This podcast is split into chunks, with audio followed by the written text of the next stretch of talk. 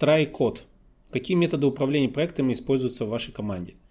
В зависимости от проектов, потому что я еще раз говорю, что у нас компания занимается аутсорс разработкой, то есть в зависимости от проекта, а, система управления зачастую выбирается заказчиком. Ну, по крайней мере, у нас так.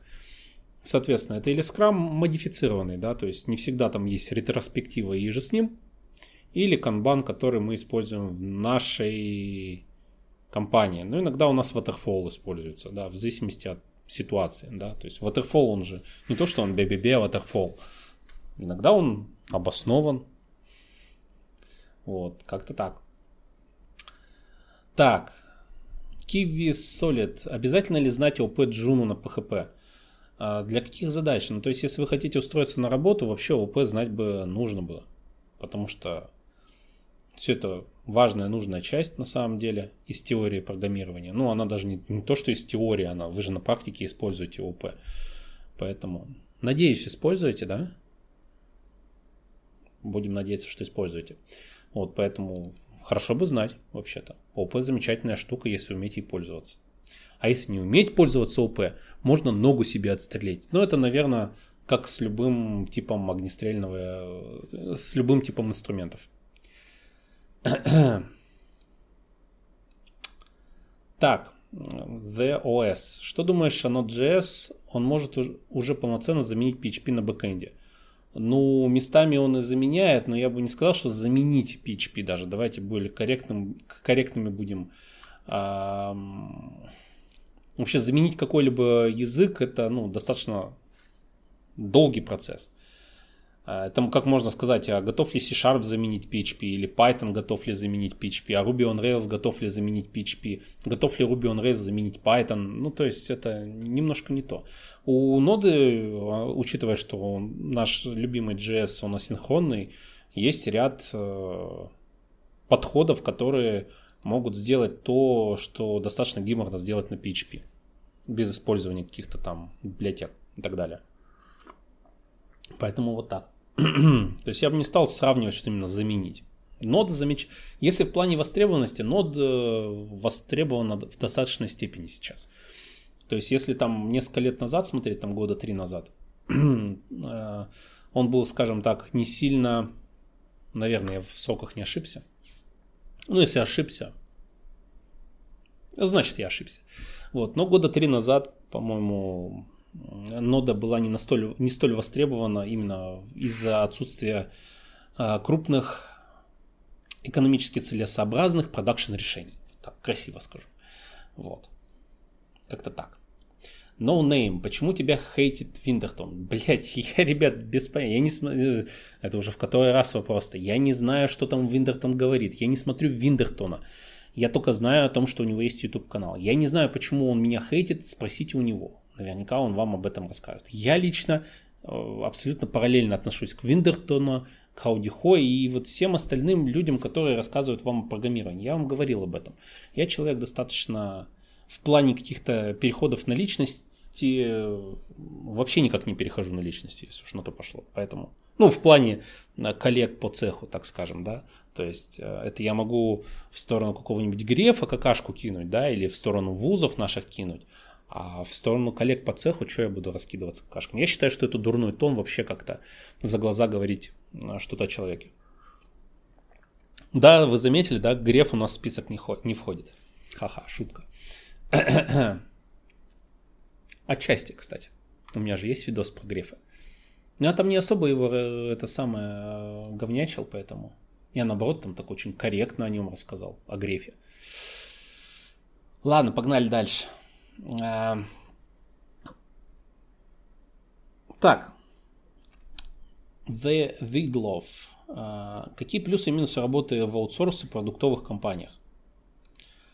Ха, интересный вопрос.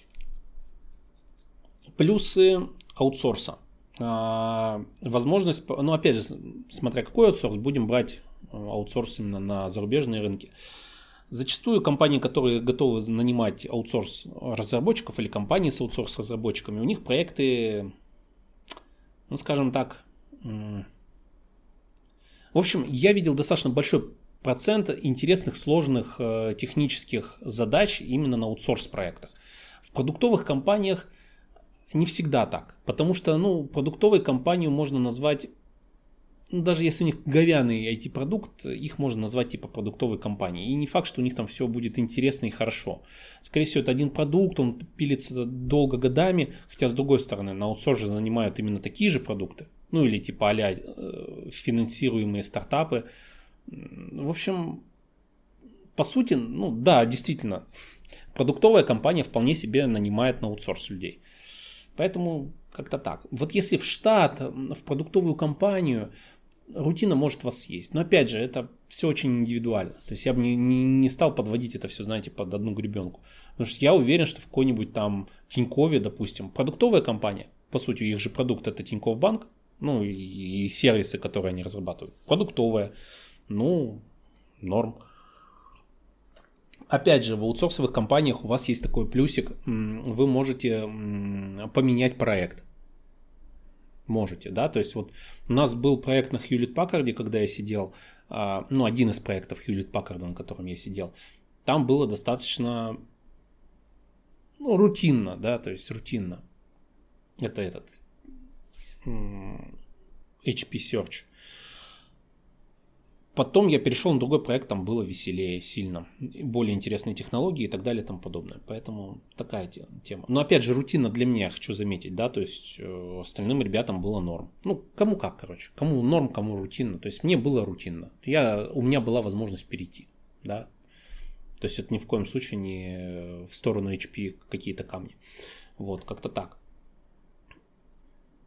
В аутсорсе у меня была возможность поменять проект. Круто же в продуктовой компании не факт, что у тебя такая возможность будет. Опять же, тот же берем Тиньков, у них куча сервисов, вполне вероятно, что можно как-то там пересесть. Насколько это реалистично, вопрос, потому что, ну, там же, может быть, уже сидят разрабы. Короче, такая тема. Не, не конкретная очень. Поэтому вопрос такой размытый. Уж извините, чем богаты. Но я стараюсь отвечать на ваши вопросы, стараюсь. Так, колючка. Hello! Опять ты тут. Привет, привет. Что ты думаешь о деградации, когда выражать... Э, когда выражать мысли и речь становится проще кодом, и как с этим бороться? Заметил, заметил что многие... Я думал, ты девушка. Вот же нюансы восприятия информации. Ну ладно, а, дальше. Заметил, что многие, наверное, потому что у тебя ник такой женского рода. И вообще девушки любят себя называть там, ну, знаешь, там, колючка, зайка, солнышко, там всякие такие вот. Не извиняйся, ой, не, извиняюсь, чувак, не обижайся, серьезно, без задней мысли сказал. Я просто реально думал, что ты девушка. Ну, окей. А, так, продолжая, отвечая на твой вопрос когда мысль и речь становятся проще кодом, и как с этим бороться. Заметил, что многие коллеги, я в том числе, начал страдать этим. Я думаю, ты имел в виду, что письменно, а не кодом, да, то есть, потому что выражать мысли кодом, ну, вы же не if-else там и применением методов общаетесь в чате, да, я думаю, про письменный имеется в виду, да, то есть не, не, не устно, а письменно, скорее про это. А что я могу сказать? Нюансы профессии, добро пожаловать в клуб, есть такая тема. Но я же многократно говорил, что да, разраб, как бы разработка ПО, она накладывает определенный отпечаток. Это как продавцы, да, допустим. Берем продавцов, которые там, у которых основная обязанность это звонки холодные, общение с клиентами, да, встречи лицом к лицу и так далее на начальном этапе любого человека или почти любого будет ломать, наверное, от этого. В дальнейшем, ну, там, страх переговоров, звонков, общения и прочее, прочее, прочее. Потом ты привыкаешь и начинаешь все более активно общаться с людьми. Я просто проходил этот этап. У меня было, были разные этапы в жизни, знаете ли.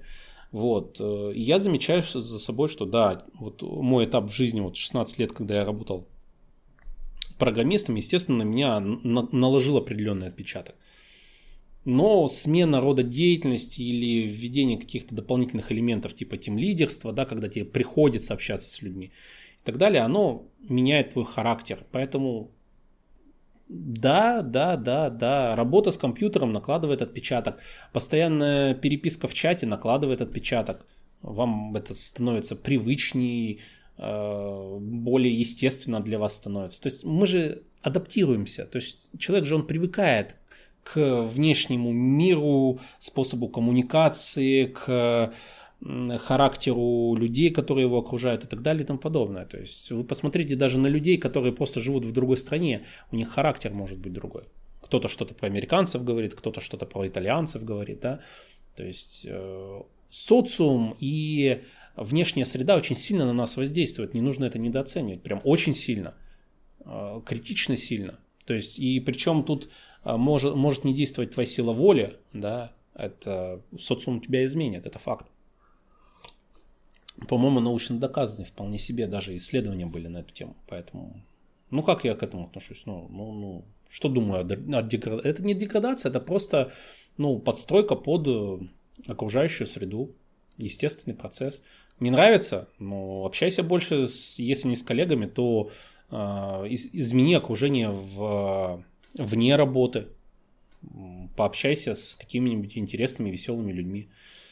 Вот это будет компенсировать твое общение на работе. Правда, не нужно ожидать, что твои коллеги это подхватят. Один в поле в данном случае не воин. Так, дальше.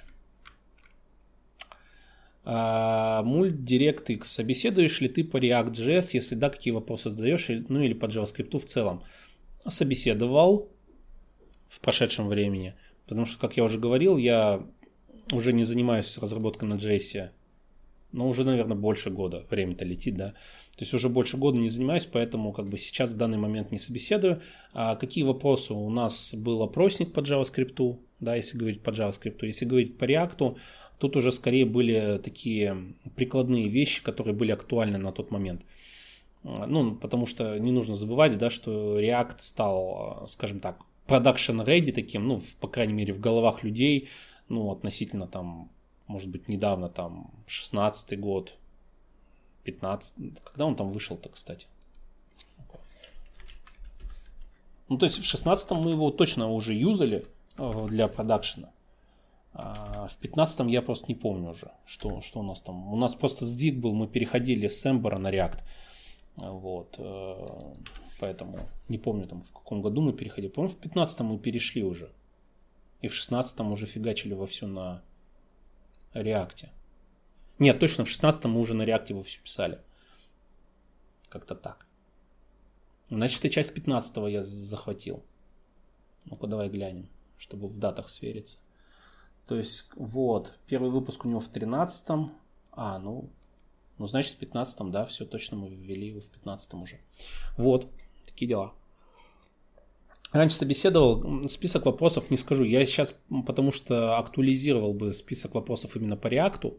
Да, почему? Потому что а, ну, они очень много доработок сделали там с роутингом, с тем же и так далее. Я сейчас не сильно шарю, поэтому могу ошибаться. Ну, то есть у них там по роутингу сильные переделки относительно того же 15-16 года произошли и так далее. Поэтому технология это не стоит на месте, развивается. Это вот лучше у моих ребят спросить э, чтобы они спросили. А по поводу JavaScript, по поводу JavaScript, как обычно, а, ну, то есть есть вопросы типа доктайпинг, да, что это такое и прочее.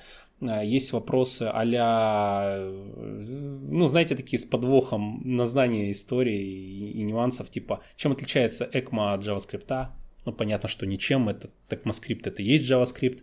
Вы же знаете, да, что на самом деле а, юридически зарегистрированное название у JavaScript это ECMAScript. На самом деле название JavaScript не принадлежит им юридически.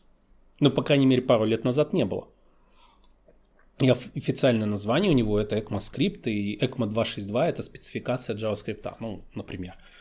То есть читал ли ты ECMA 262? Знаешь ли, что такое ECMA 262? Ну, это такие, знаете, на общеобразовательные. То есть не факт, что человек знает, но если он это знает, значит он изучал, копался с этим и так далее. Ну там про замыкание, про хойстинг, не про хостинг, а про хойстинг. А, если кто-то не знает, что такое хойстинг в JavaScript, это надо знать, ребята, вы чё? Есть хорошая статья на английском, не помню где. А, вот, кстати, сейчас посмотрю. Хойстинг а, JavaScript. Ну, сейчас, наверное, уже много других вышло. Может, я по-быстрому найду что-нибудь. Так, я, я визуально помню, что там был какой-то убогий э, дизайн странички. Э, такая. Короче, вон статьи херова гора, короче, найдете, не проблема. Хойстинг в JavaScript. Что это такое? Вот. Э, что еще там по JavaScript? Ну, какие-то... Понятно, что это начинается с банальных вещей, да, то есть, ну, нужно понимать, что, да, тогда еще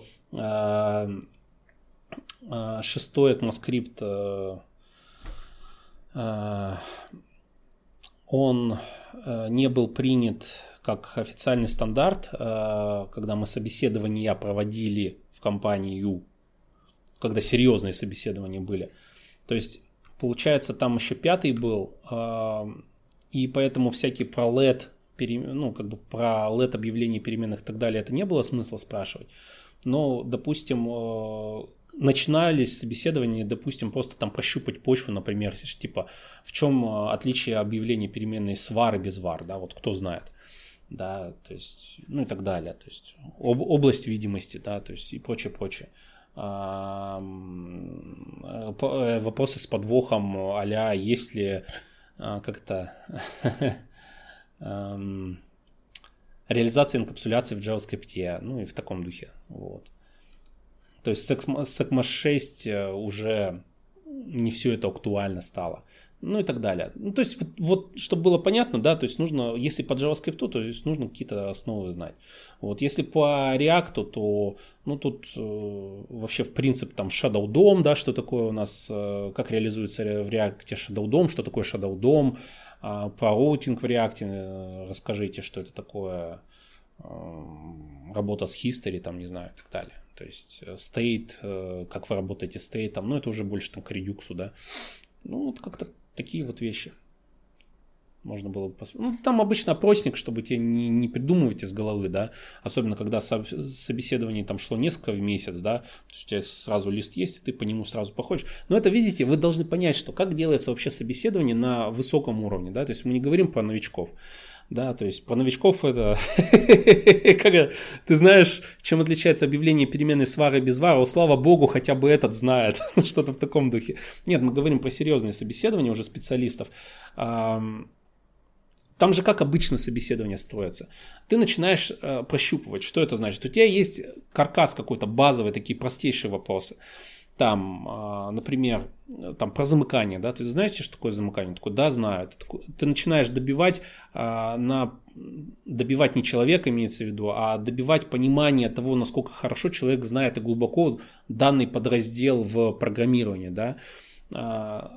То есть, а как вы это использовали? А если вот так, то, то что? А если вот так, то что? А если вот это использовать будет работать или не будет? Или будет ошибка? Почему такая ошибка? Да, и так далее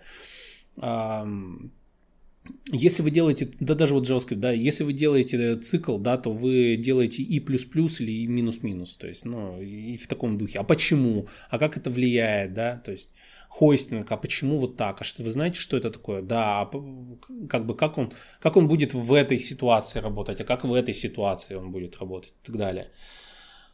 Вот, э, то есть вы, ваша задача не завалить человека, да, а понять глубину его знаний предметной области. И все, то есть и собеседования на высоком уровне, они обычно так и строятся. То есть вы базовые вопросы задаете, человек э, говорит, что он знает эту тему, заметьте, да, то есть а, допустим, он может никогда не работал там вот с какой-то библиотекой или технологией, да, или вот и у него задач таких не стояло, тогда его бессмысленно об этом спрашивать, да, ну зачем, то есть смысл ради собственного эго, нафиг кому это надо. Вот. Э, ради того, чтобы понять, насколько человек хорошо в этом разбирается, вы начинаете вот вы, вы с этим работали? Он такой, нет, я с этим не работал. Окей, мы не задаем вопросы по этой теме, все просто же, да, то есть а, у нас нет задачи, чтобы человек все знал. Понятно, что он все знать не будет. У нас у каждого работа, она а, относится как к определенной области, да, то есть мы в чем-то хорошо глубоко разбираемся, в чем-то не очень. И нам нужно понять, в чем хорошо, в чем не очень, насколько хорошо, насколько не очень, и понять итого, да, насколько, ну, то есть составить картину по этому человеку, насколько он подходит конкретной должности. То есть мы сможем с ним работать в дальнейшем, ну, если я на этом проекте работаю. Ну, или если я не на свой проект подбираю человека, да, вообще в целом в компанию, то в этом случае нужно понять, э, насколько человек э, э, ну, его уровень высок относительно там других в среднем по больнице, да, то есть видно, когда человек сильно хорош, это не значит, что у него знания идеальные, но в целом он хорош, и он нам как JavaScript разработчик в нашу аутсорс компанию, например, подходит. Вот такая задача. То есть вы должны это понимать, это фундаментальная вещь, потому что многие новички, например, они пытаются знать все везде и обо всем, да, и сильно на собеседовании переживают, если не могут ответить на какой-то вопрос. Потеют, волнуются, из-за этого забывают все больше и больше да, а таким образом просто и прощупывается реальный опыт человека, потому что когда ты с этим работал, оно у тебя настолько глубоко в подкорке засело, что оттуда сложно это выковырить, если ты с этим реально работаешь. А если не работаешь, то ну и смысл об этом говорить, как бы вот так. Поэтому вот, это, вот эту вещь новичкам нужно понимать, потому что часто я начинаю вот эти вещи рассказывать, да, прощупывать и так далее, они такие, ну как, ну есть же там списки, или ну я не понимаю, ну расскажите мне точный список вопросов. Ребят, точного списка вопросов на высоком уровне, его там по сути нет. То есть есть канва. И я, заметьте, я же мне же нравится ну, заниматься наймом, отбором людей, да, я же этим занимаюсь не потому, что там это повинность моя, да, я специально, вот я присутствовал на собеседованиях моих коллег на других технологиях, да, то есть люди, которые там 20 лет занимаются, они опытнее меня, круче меня во много раз, да, и я смотрел, как они собеседуют, то есть я просто присутствовал, как бы и слушал это все там часами иногда. Вот. А, и потом им наводящие вопросы задавал, или просто спрашивал, слушай, а какой у тебя принцип построения вопросов, да, и так далее. Вот мне человек, там, который на иосе пишет какую-то хуевую тучу лет, он там просто, я говно по сравнению с ним, да, то есть это как модель у меня э, э, идеального программиста, ну, в моем окружении, так скажем. То есть у меня есть модель, на которую можно ориентироваться. Он говорит, вот он такой же принцип использует, да, то есть базовые вопросы, потом углубляемся, базовые вопросы, ну, какие-то наводящие вопросы, и потом начинаем глубже-глубже погружаться разбираться. Все, то есть принцип у него такой же. У другого спрашивал опытного разработчика. Такой же подход к собеседованию. Когда ищется человек на определенный конкретный язык, заметьте, язык, это не значит, что мы и по C++ его спросим, и поэтому, нет, нет, мы говорим про конкретную технологию, там, iOS, Android, там еще что-то, да, то есть, в, потому что в них даже есть э, там, безопасность, там, работал ли ты с безопасностью, там, с NDK работал, не работал, ну и так далее. То есть там есть еще области, в которых еще можно много разного поспрашивать. так, у нас донатик, спасибо. Фехти, Фехти, наверное. А, приятнее Android Development, но перспективнее Machine Learning. Подскажите с определением. Не понял вопроса. Вы в утвердительной форме говорите, что приятнее Android Development, но перспективнее Machine Learning. Подскажите, с определением себя имеется в виду, наверное, ну я предполагаю, что так, определиться, помог, помогите определиться, да. А вам что приятнее, тем и занимайтесь. Вот и все. Никто не запрещает вам на досуге заниматься тем, что еще и перспективнее. Но опять же, ну смысл. То есть Зачем? Если Android вполне себе тоже перспективное направление. Почему-то все думают, что машин learning и все, больше перспективы никакой нет. Заметьте, Android телефоны и устройства, и девайсы, так скажем, даже не просто телефоны, да, и планшеты. Там же Android сейчас вообще много где есть а, они везде и будут еще очень долго везде, и вполне перспективная состоявшаяся область, куда, кстати, порог входа намного ниже, чем машин learning, поэтому вы подумайте, как бы вам быть или, скажем так, среднячком в крутой области или быть спецом в а, тоже вполне себе востребованной классной области. Поэтому, то есть, я бы взял то, что приятнее, к тому же я говорю. То есть, вот это вот мнение о том, что вот это перспективно, и мне нужно туда ломануться. Big Data, машин learning и так далее.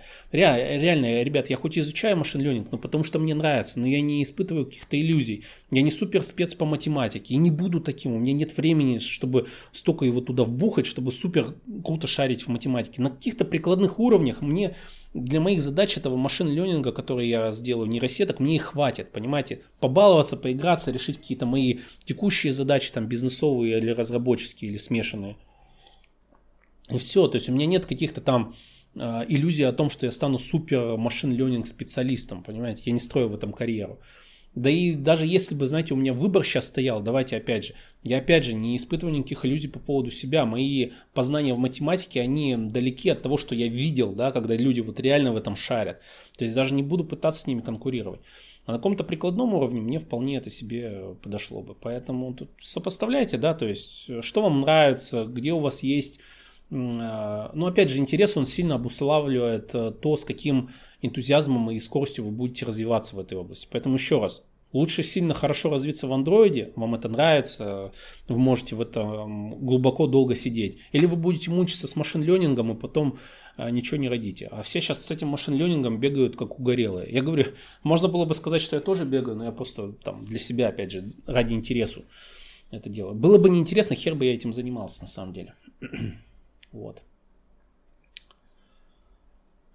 Так, что-то у меня скачет тут. Take.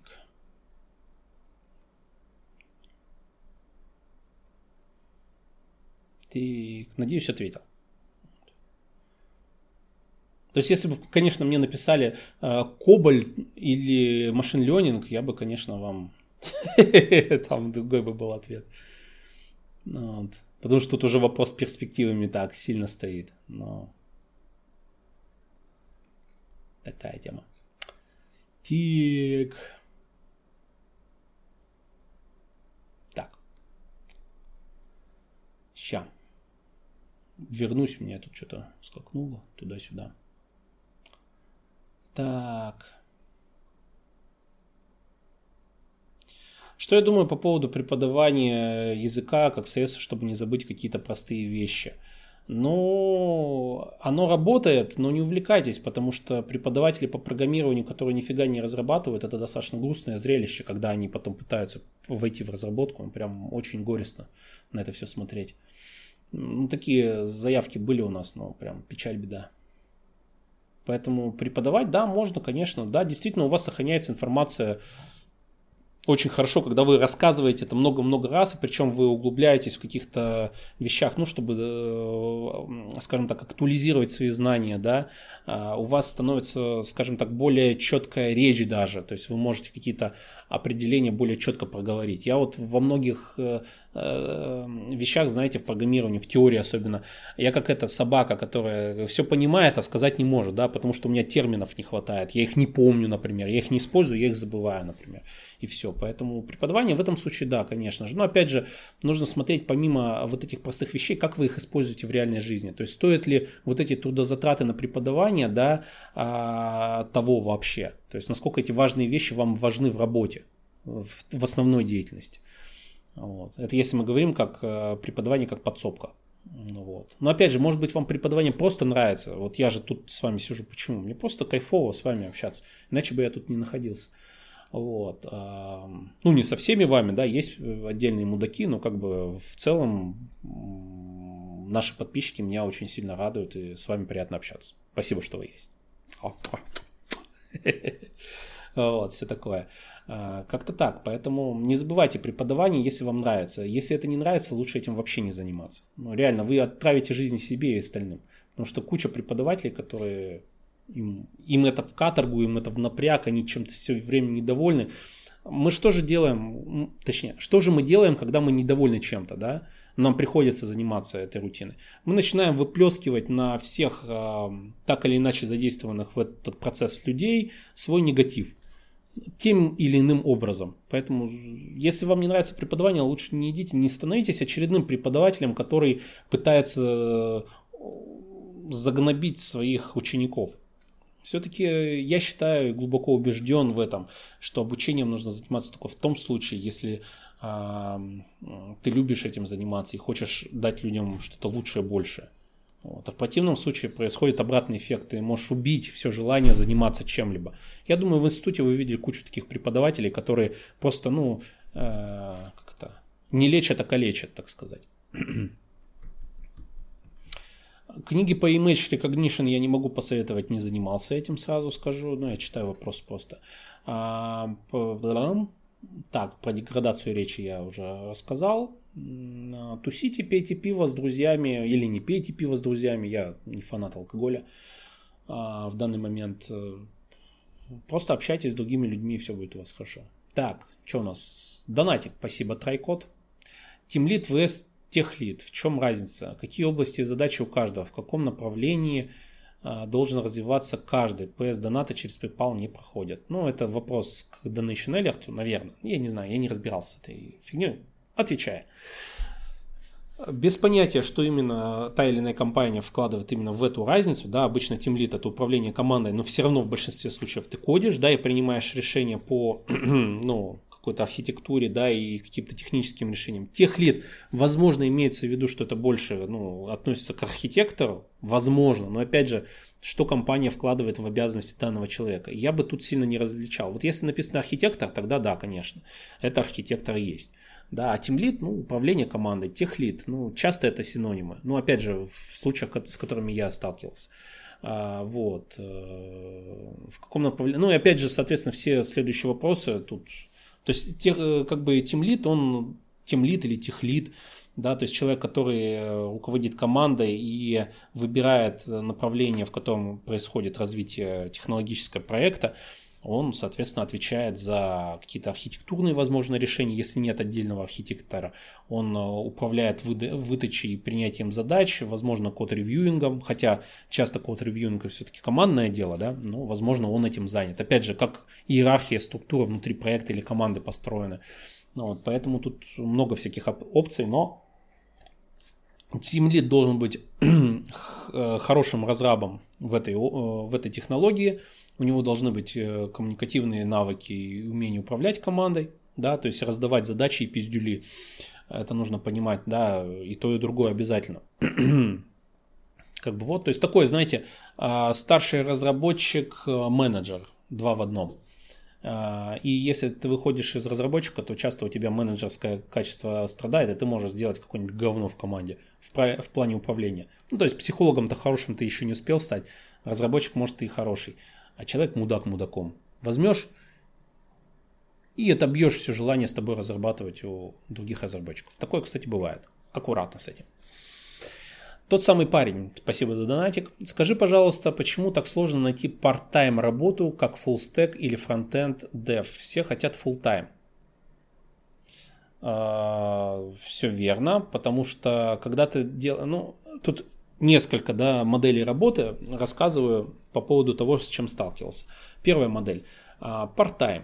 Part-time это значит что? Это значит, скорее всего, что ты занят чем-то другим. Это может быть другая работа, это может быть э, обучение, это может быть кайф и расслабон. Да, то есть у нас вот недавно такой случай был. Человек классный, супер джавист и так далее. Его основной расслабон это он там на, на сноуборде катается и part-time он ищет какую-то работу на свободной занятости, чтобы easy так жить, easy. Вот. Э, классная жизнь, никто не спорит, но у заказчика, у нас, у людей, которые поработали уже с разным типом а, сотрудников на удаленке, да, в том числе, а, появляется резонный, э, ну, скажем так, не вопрос, а убеждение, основанное на практике, что когда человек part-time совмещает с чем-то, то есть твоя, твой проект не в приоритете, вполне вероятно, что он приоритет будет, когда у него станет выбор, чем мне позаниматься, будет отдаваться тому роду занятий, тому там семье, э, если у него семья э, в приоритете, а ты и part-time я работаю. Ну, мне кайфово дома лежать на диване, там, с детьми гулять и так далее. И я там 2-3 часа в день работаю, да. То есть в случае чего он будет отдавать приоритет туда. То есть у тебя нет гарантии, что он будет именно и не надо рассказывать о том, что я весь такой собранный, а, Э, следящий за собой, четко там это время буду отрабатывать, это все полный пиздеж зачастую. Давайте по-честному, ну да, так по-человечески. Если у меня есть э, что-то, что мне приносит больше кайфа, ту или иную точку времени я совершу следующее. Я возьму, забью на работу и буду заниматься тем другим делом, которое мне более кайфово. Все. То есть так или иначе я не смогу себя перебороть. Рано или поздно это произойдет. Оно произойдет раз, оно произойдет два, оно произойдет три. И в конечном итоге заказчик или ты или еще кто-то говорит, дорогой Вася, я вижу по твоей работе, то есть это уже на работе начало сказываться, ты не заметил даже как, ты же весь такой типа собранный, хотя на самом деле ни хера подобного, ты уже полгода делаешь говно. А, дорогой Вася, я вижу, что ты делаешь какое-то говно. Ну, это просто уже видно в твоей работе. Ну, то есть, ну, ты делаешь задачу, которая занимает, там, не знаю, два часа, ты делаешь ее два дня. И я понимаю, что ты работаешь по три часа в день, но она занимает два часа, а не два дня по три часа. Понимаете? То есть, вообще никак не, не, не 6 часов итого, например.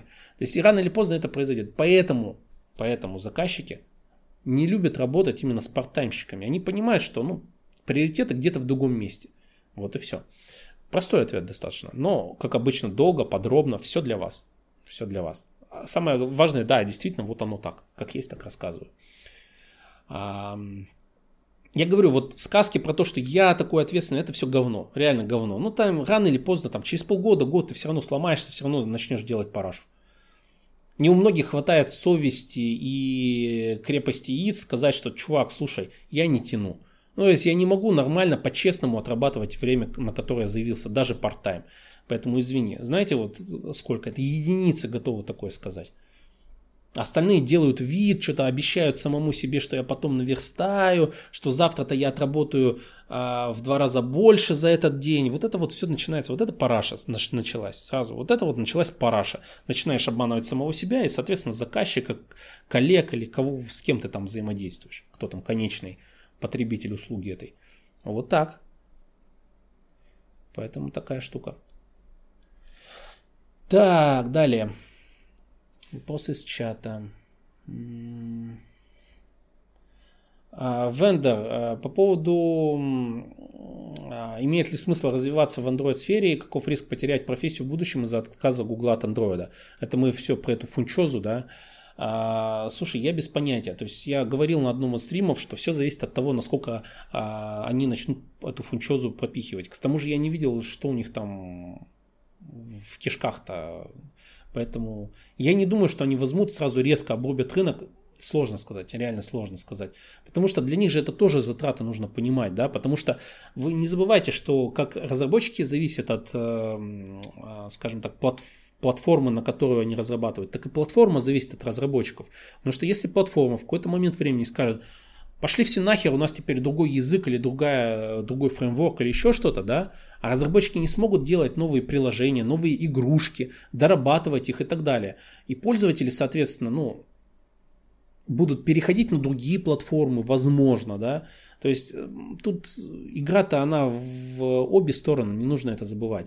А, хороший пример, а, ну, скорее он не вот в этой ситуации, да, Например, это у нас идет э, Samsung, да, то есть они отказались от Android на часах, по крайней мере, и вот этот Tizen начали делать. Окей, они начали делать Tizen. А насколько экосистема на Tizen развита, чтобы разработчики туда ломанулись? Ну, большой вопрос, да, сейчас об этом если я не ошибаюсь. Если я ничего не путаю, да, я в курсе последних новостей, я не вижу какого-то супер всплеска Тизена, и все хотят Тизен, iOS и Android. Я не слышал такого. Все обычно Android iOS, да. Про Тизен я как-то не особо там наслышан. Вот. А, но это не про эту ситуацию, да. Тут мы говорим именно о переходе с Андрюши на Финчозю. Финчоза. Забавное, название. Да напоминает мне какое-то растение. Не знаю почему. Петар Жаков. Какие нужны минимальные знания, чтобы устроиться на работу C++ джуниором на разработку программного обеспечения? Вы возьмите вакансии, но не идите на джуниоров, там все написано. Давайте так. Потому что, ну, вакансии именно C++ джуниора достаточно редкая штука, поэтому вот э, возьмите да посмотрите, что там хотят. Так я вам не отвечу.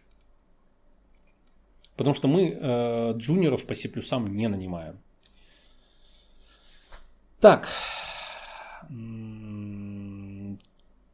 Далее.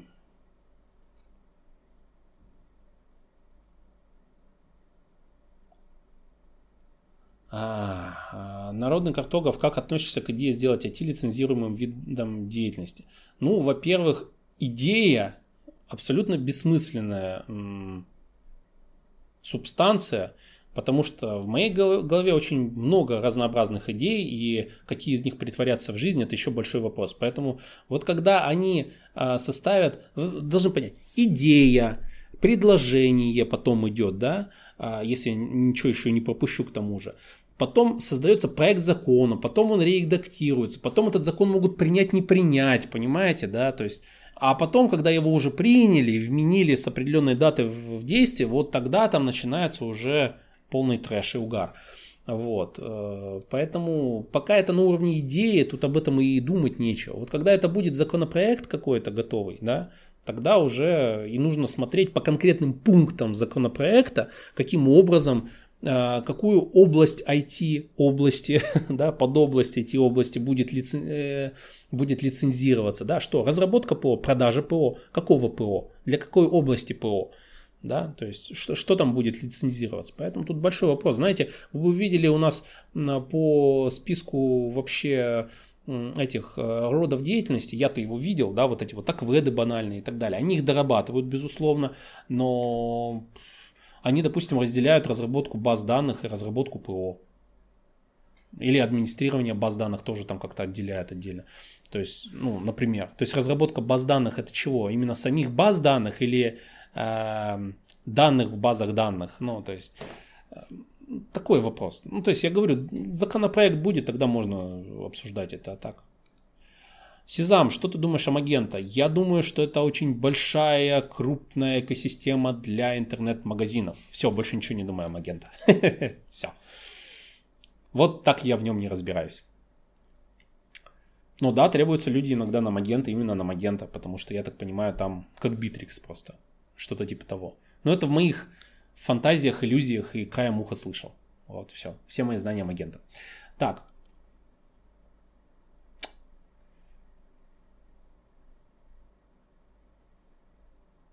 Если человек сделал несколько проектов на каком-нибудь языке, при этом не работая программистом в команде, то он при приеме все равно считается джуном. Нужно посмотреть ну, на его знания, прособеседовать, и все, и тогда будет, станет понятно. Или этот человек на говно PHP, сука, с портянками функций, функциях, функциях, каким-то говноязыком там написал эти там пять проектов, да, или он хорошо разбирается в технологии, на которую он пошел. Если он сам в себе копался постоянно, то зачастую, заметьте, зачастую, все-таки он пишет говно. Но опять же, есть исключения из правил. То есть, возможно, вы супер-мега крутые и знали, куда вам нужно развиваться, что читать и где у вас дырки. Вы занимались самоанализом, вы а, периодически сверялись с, а, скажем так, с актуальными знаниями в этой области и так далее. То есть, возможно, вы мега круты в этой области. Многие люди этим занимаются, самостоятельно разрабатывая что-то. Немного. Вот. Я вам хочу сказать так, даже работая программистом много-много лет на тот момент, и будучи э, ну, как бы самостоятельным разработчиком, то есть у меня не было коллег, которые могли бы давать обратную связь, э, на код которых я мог бы смотреть, с которыми мне приходилось бы работать, да, я был намного более слабым программистом за, там, не знаю, за, за 5 лет, например, да, чем я вот этот опыт за год, за два получил в команде работая. Там мой уровень сильно вырос по сравнению с тем, что было. Вот, ну это вот факт такой. Так, э, тот самый парень продолжает донатить, так держать. Эм, отвечаю на вопрос. Как обходить требования по опыту работы? У меня два года опыта работы, я работал в IBM и Shopify. Но я только вуз заканчиваю, и многие компании даже со мной не говорят. Ну вот Холла и Evil Марсия, и злые марсианы, марсиане, тьфу, блин, а, на интервью интересовались знаниями, а не опытом работы. Почему так? Почему опыт работы в приоритете? Э, я не понял, они интересовались опытом или знаниями, или знаниями, э, а не опытом. Написано, интересовались знаниями, а не опытом, почему опыт работы в приоритете. То есть тут может быть ошибка, опечатка. Можно в общий чат написать, чтобы не донатить еще раз. То есть можно написать в общий чат, я прочитаю прямо сейчас. Э, вот. По поводу опыта работы у вас есть опыт работы, два года, это немало. А, вы работали в IBM и с э, Shopify. Это охеренно. Я поздравляю, мало у кого такой опыт есть. А, то есть, э, я говорю, давайте, давайте вот сейчас тот самый парень, тот самый парень, напиши мне в чат в общий, а, Холла и злые марсиане, они интересовались знанием или опытом, или чем? Я вот понять не могу. Потому что вопрос просто немножко нелогично строится. О, мне пишут вон, что правильно читается фуксия. Все отлично. Я на самом деле в следующий раз опять забуду и опять назову фунчозой. И это у меня что-то из памяти фунчоза. Фунчоза. Фуксия. Ну, хрен с ней. Фуксия, фунчоза, пофигу. Я на ней не разрабатываю, вы расхлебываете, понятно. Сейчас я еще вам Яву Явой назову. Или Джаву Явой. А, Влад... Тот самый парень, я жду ответа. Жду прям. Серьезно сижу и жду. Так, э... Что думаю я о Хекслите? Не реклама, стоит ли покупать и проходить? Ребята, я не проходил курсы Хекслита, я в 50 раз, раз говорю. А, Рахим Давлеткалиев и а, Кирилл Макевнин офигенные спецы. Ну, в своих, ну, по крайней мере, Кирилл, про Кирилла я точно могу сказать. Он охуенный. Вот. Э, он прям вот как программист, э, как человек, замечательный просто. А, мы с ним лично общались и так далее. Какие у них курсы, я хер знает его вообще. Кто их проводит, как проводит, что там, кого там, без понятия. Самый простой способ, ну потратьте вы эти, сколько у них там это стоит, и попробуйте. У них там, по-моему, это не сильно больших денег. Хотя для кого как, опять же, да. Вот, то есть по посмотрите это, попробуйте, месяцок оплатите подписки, попробуйте, не зайдет, не зайдет. Я вот, если честно, я вам просто вот скажу, не, не, не потому, что у меня там дохера денег, да, и я а, там, для меня там лишний косарь два на обучение потратить фигня. Нет, дело не в этом, просто и, ладно, я понимаю, что на начальном уровне или молодым ребятам очень сложно понять а, ценность инвестиций в свое образование и в знания. То есть, но на, мой взгляд, вот потратить на какую-нибудь конференцию там тысячу, две, три и не получить, э, скажем, такого супер-пупер знаний, да, но я все равно какие-то знания получу, все равно какую-то информацию получу. Для меня это и уже ценно само по себе. Поэтому я не боюсь э, тестировать что-либо. Мне просто вот, меня нет необходимости бегать по другим порталам по курсам и проходить там какие-то курсы. Поэтому про Хекслет ничего не скажу. Кирилл просто крут. Но Кирилл проводит курсы не для новичков. У него там есть э, эти. Я хочу сказать, у Кирилла классный э, воркшоп он делает. Он стоит там что-то у него в данный момент 8 тысяч стоил последний раз. По Ruby on Rails, только вот он чисто по Ruby on Rails. Для людей, которые минимум полгода на Ruby on Rails писали. Вот, то есть, ну, то есть там порог входа небольшой. Но вот эти э, курсы по отзывам моего сотрудника, которого я туда оплатил, отдал, да, то есть на эти три дня. Охеренный курс. Ну, в принципе, от Кирилла ничего другого не ожидалось. Он тоже, я так понимаю, фанат образования, то есть они там заморочены за эту тему. Вот. Но это его воркшоп, он стоит 8 косарей, и это отдельная тема для людей, которые в теме. А что там на Хексете, я вот фиг его знает. Как-то так. Не реклама Хекслета, как вы видите, не реклама. Хотя зря они бы это самое мне написали, я бы с ними что-нибудь с удовольствием сделал. Серьезно. То есть прям, я же такой открытый человек достаточно. То есть я просто вот, ну, вот рекламу Geekbrains или там HTML Академии, которые мне там предлагали рекламу, я рекламить их не буду, нахер мне на это надо. То есть вот, а какие-нибудь интересные штуки, чтобы они были полезными, да, то есть можно было бы сделать. И мне кажется, вот с Хексли там это было бы даже, а, ну, с Кириллом там или с Рахимом это было бы даже интересней, да. Ну, кто я такой? Так, короче, тот самый парень, ты мне так и не пишешь в чат. Я вижу, что ты мне не пишешь. Ты забил на меня. Но я тебе от, попытаюсь ответить. Давай так. Интерпретирую то, что ты написал. Почему опыт работы в приоритете? Если буквально. Почему опыт работы в приоритете? Вот смотрите, у нас есть теоретические знания, у нас есть э, практические знания, то есть тот самый опыт. Э, когда я принимаю на работу человека, особенно если это не на уровень джуниора, да, но даже если на уровне джуниора, меня как работодателя, заказчика, тим-лида, программиста, который работает на этом проекте, меня что интересует? Как данный человек, которого мы нанимаем, будет работать вместе со мной в команде. Если это джуниор, насколько он выебет мне мозг, когда будет постоянно задавать глупые вопросы. Соответственно, я какого человека хочу? Чтобы он был, разбирался в этой теме, да, чтобы мне банальные вещи не рассказывать, что такое переменная или инкапсуляция. Да, желательно, чтобы мне не пришлось этим заниматься. Еще классно было бы, чтобы этот человек очень быстро схватывал на лету и смог сложные технические вещи, даже никогда их не разрабатывая, это сделать. Да? Помимо, помимо, э, помимо, как это сказать, э, таланта, помимо, э, скажем так, э, каких-то не знаю, вот этого базового уровня, на котором вы развились, ну, я не знаю, там это талант плюс усердие или еще что-то. Короче, вот есть какой-то зачаток у вас, да, может, вы там с 12 лет кодили, не знаю, вот что-то, да. То есть, когда человек приходит, вот помимо этого, а, конечно, хотелось бы, чтобы у вас еще был и опыт. Это, соответственно, с вами еще проще работать, вы больше знаете. Потому что опыт и просто чтение теоретической книжки, да, то есть вот я вот в институте что происходит? Я почему институт пинаю постоянно? Стоит дядька такой и лекцию читает. Бу-бу-бу-бу-бу-бу-бу-бу, блядь, час-два подряд. Он... Сколько вы информации запомни... запомнили из этой лекции? Особенно если ваш уровень программирования был низким или недостаточно высоким для данной лекции. Ни хера, скорее всего, вы не запомнили. Дай бог что-то записали, если говно не пинали. Вот. Окей. Окей. Он написал. Сейчас я договорю мысль и прочитаю. Вот.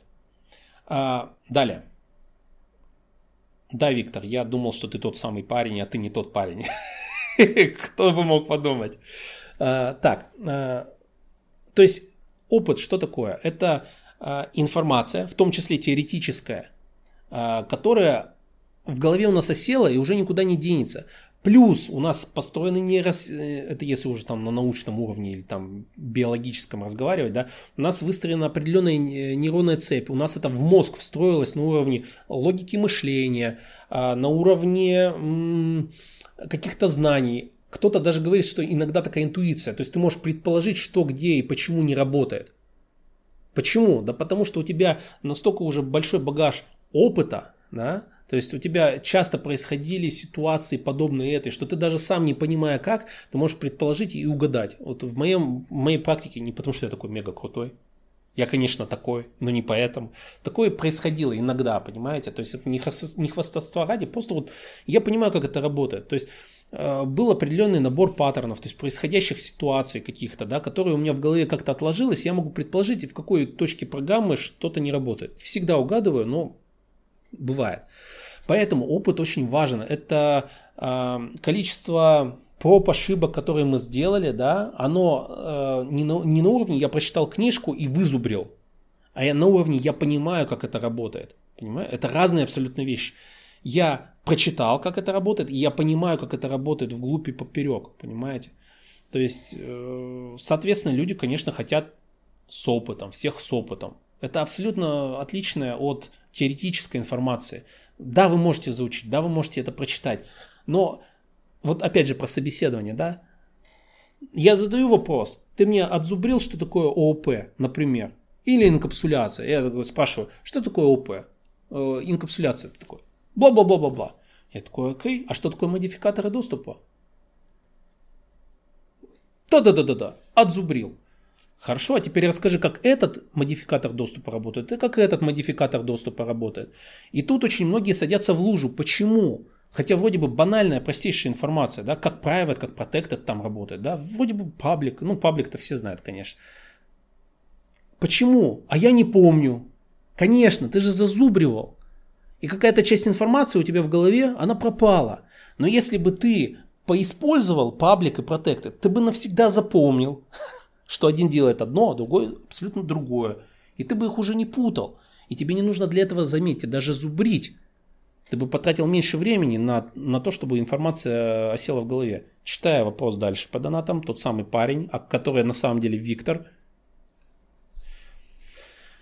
Ну смотри, вот эти компании большие, они интересуют а, они интересуются знаниями, то есть задают сложные вопросы, таски дают, идет общение. А во многих компаниях сидят HR-долбоебы и видят, что у меня graduation 2019. А, а, вот, да, я потому что смотрел по твоему нику в чате и, естественно, я там ничего не увидел. Так, Виктор. Короче, рассказываю. Смотрите, то есть прием в каждую компанию делается на основании... Кстати, сейчас буду стрим заканчивать, если что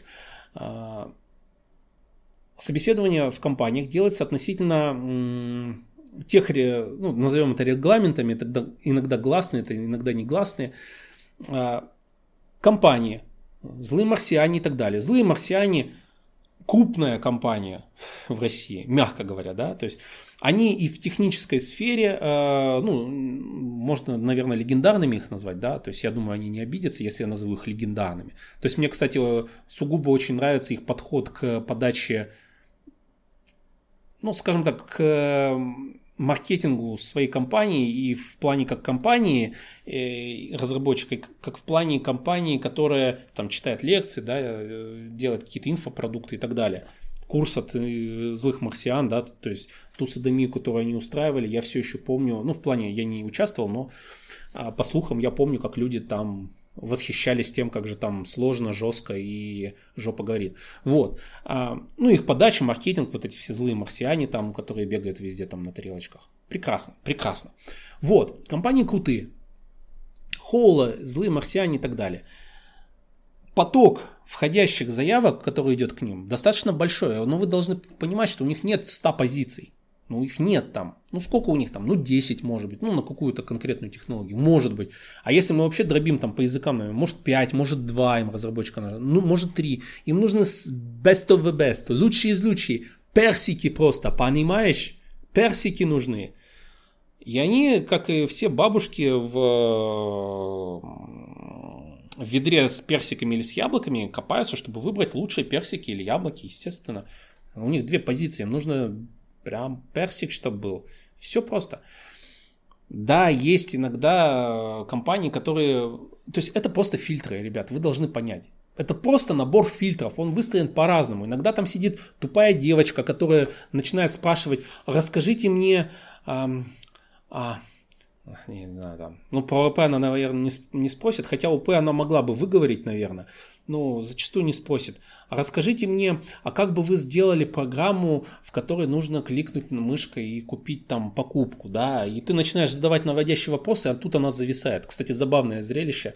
Э, не рекомендую это делать, потому что вы тогда в банлист попадете. Ну, потому что вы же уязвили HR, боже ты мой.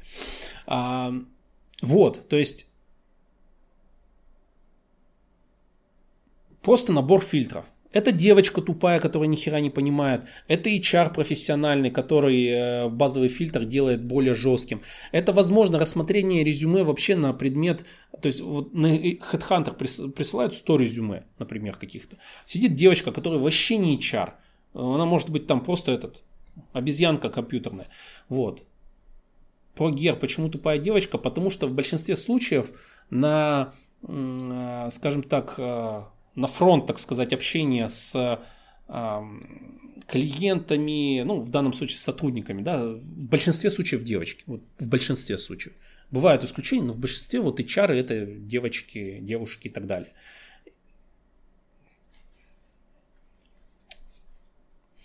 Э, у меня есть истории про то, а, почему конкретно девоч, девочки, допустим, в компании Барс а, Group, например, в Казани, да, Почему девочки? Потому что Алина, руководитель HR-службы, я не знаю, она все еще их руководитель HR-службы или не все еще руководитель HR-службы, она прекрасный HR, понимаете, это замечательнейший HR. Я не говорю про компанию, я про HR говорю. Алина просто прекрасна. Алина, ты прекрасный HR. Я просто вот, если ты это смотришь, знай это. Вот. А, а, прекрасна она почему? Она с умом выстраивает процесс найма в компанию, и у нее все ее девочки, то есть у нее, она руководитель, у нее девочки все. Почему девочки? Знаете почему? Ну вот давайте предположите. Мне даже интересно.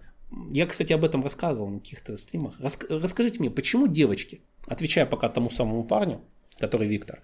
Вот. То есть это просто фильтры, чувак, не запаривайся. То есть э, чем круче компания, тем, возможно, сложнее фильтры. Э, может быть и нет, но может быть и да процесс собеседования в компании а-ля Atlassian, как когда мой товарищ проходил, у него было 5 собеседований разнообразных. Э, и включая с коммерческими, включая там с техническими специалистами несколько процессов было. Его там вздрюкали только так. В Яндекс как собеседовали, в один из отделов Яндекса, опять же, товарищи собеседовали, а люди там просто из него душу вынули, а он уже был крутой JavaScript, например. Поэтому это просто фильтры.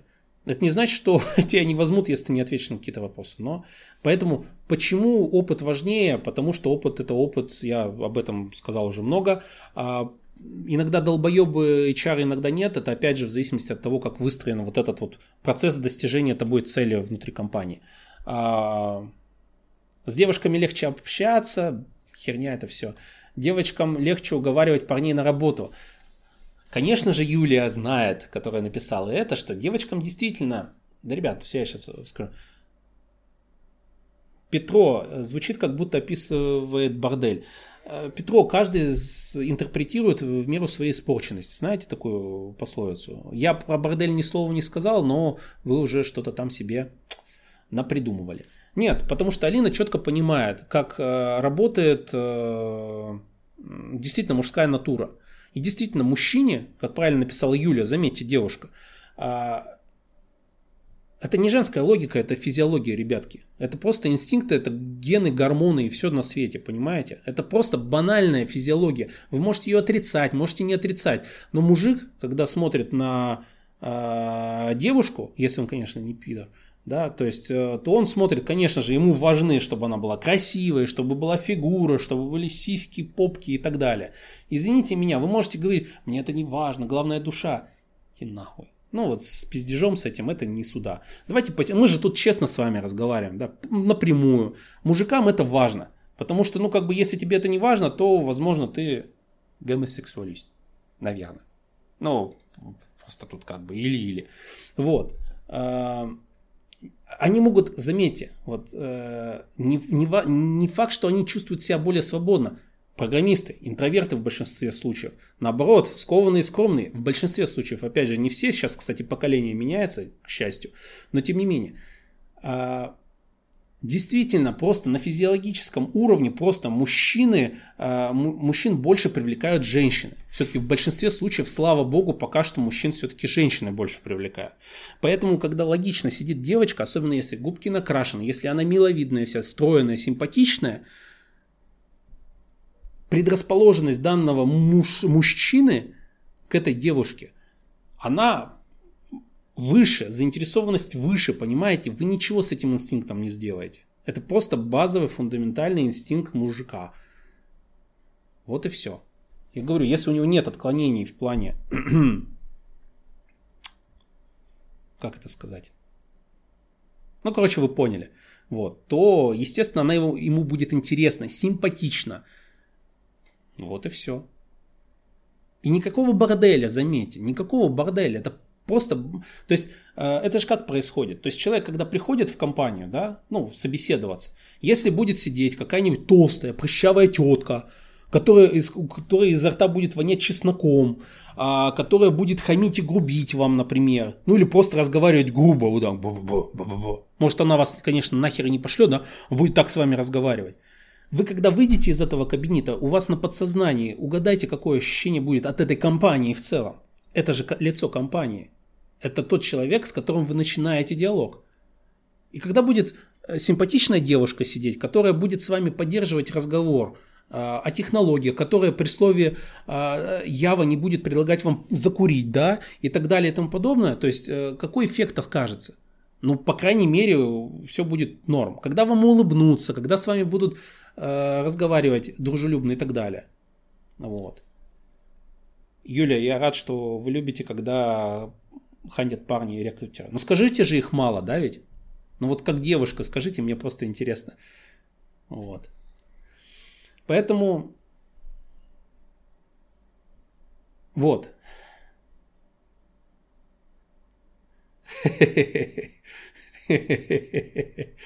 Шутки про геев, да? Ребят, какие вы нетолерантные на самом деле. Я-то могу разные слова применять, но как бы это... А, мне по барабану на, скажем так, какое-то личное отношение к этому. А вот тут прям пошел, прям вах, всех задело. А вот Юля пишет, что почти нет парней рекрутеров. Вот я же говорил, я же говорил, девушки-то знают. Вот, поэтому э, на разных уровнях, на разных уровнях девушка симпатичная, умная, которая сечет в теме, а заметьте, там отдел именно IT-рекрутинга. Они нанимают именно программистов, айтишников. Соответственно, они заточены на это именно. Естественно, оказывает это положительное влияние. Это плюсик сколько-то процентов к привлечению данного специалиста в компанию. Еще плюсик, еще плюсик, еще плюсик. Вот и все. Поэтому как бы вот так. Это очень важный момент. Всем пока.